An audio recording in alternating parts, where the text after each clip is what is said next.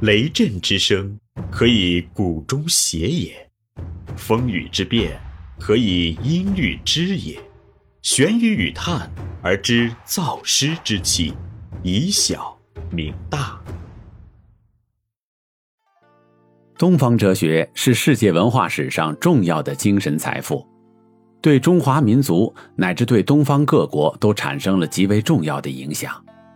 东方智慧导读系列正是一本普及性的东方哲学读本。欢迎收听玄宇文化独家出品的《东方智慧导读系列之大学之道致良知大学问导读》，刘丰涛编纂。第三集，儒家旧道统及其面临的冲击。儒家旧道统三二，汉代儒家。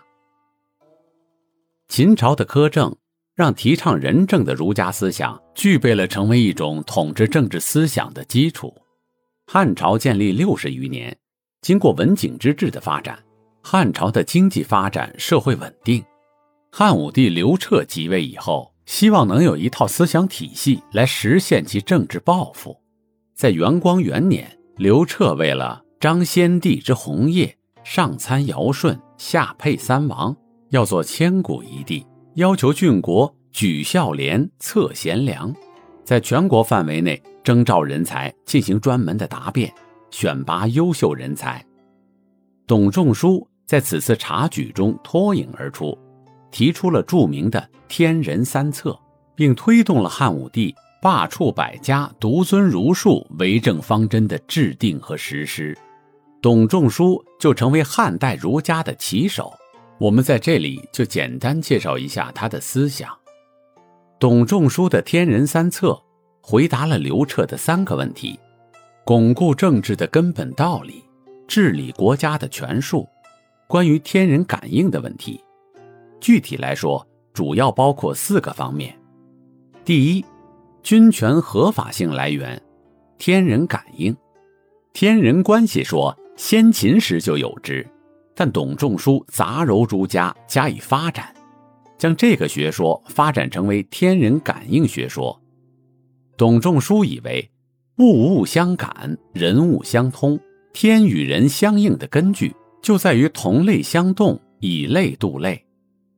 落实到君权方面，把君权建筑在天恩眷顾基础上，君权乃天所授，人君受命于天，奉天承运进行统治，代表天的意志治理人事，一切臣民都应绝对服从君主，屈民而伸君，屈君而伸天，从而使君主的权威绝对神圣化，同时。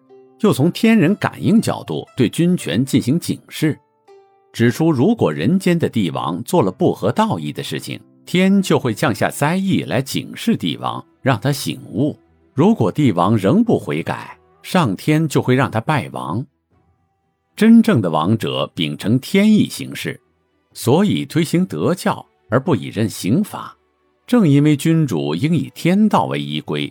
所以，他要让自己的行为上体天意，并以此来引领治下的人民。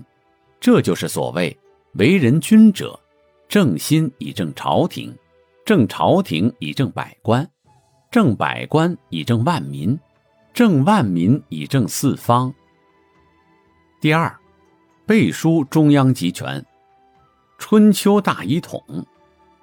董仲舒说：“春秋大一统者。”天地之常经，古今之通义也。今师易道，仁义论，百家书方，旨意不同。是以上王以持一统，法治数变，下不知所守。臣愚以为，诸不在六艺之科。孔子之道者，皆绝其道，务使并进，邪僻之说灭息，然后统计可依，而法度可明。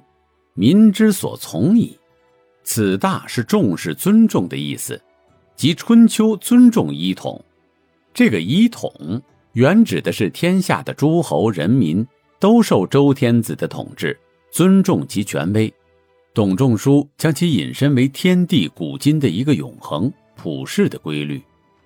认为如果各司其事，思想混杂，与这个规律违背，带来统治上的困难，所以要用儒家思想加以统一，认为这样可以形成稳定而统一的纲纪，人民就知道何去何从了。他的目的是树立一种国家唯一的统治思想，用思想上的统一来为政治上的大一统服务。董仲舒强调大一统，主张从思想上树立朝廷的权威。皇帝已确立了官方地位的儒家思想，正朝廷、正百官、正万民、正四方。所以，我们可以说，董仲舒大一统的思想。既是汉代大一统国家日渐强势的产物，又是大一统局面继续发展的重要推动力。这里是玄宇文化东方智慧导读系列之《大学之道致良知》，大学问导读，感谢您的收听。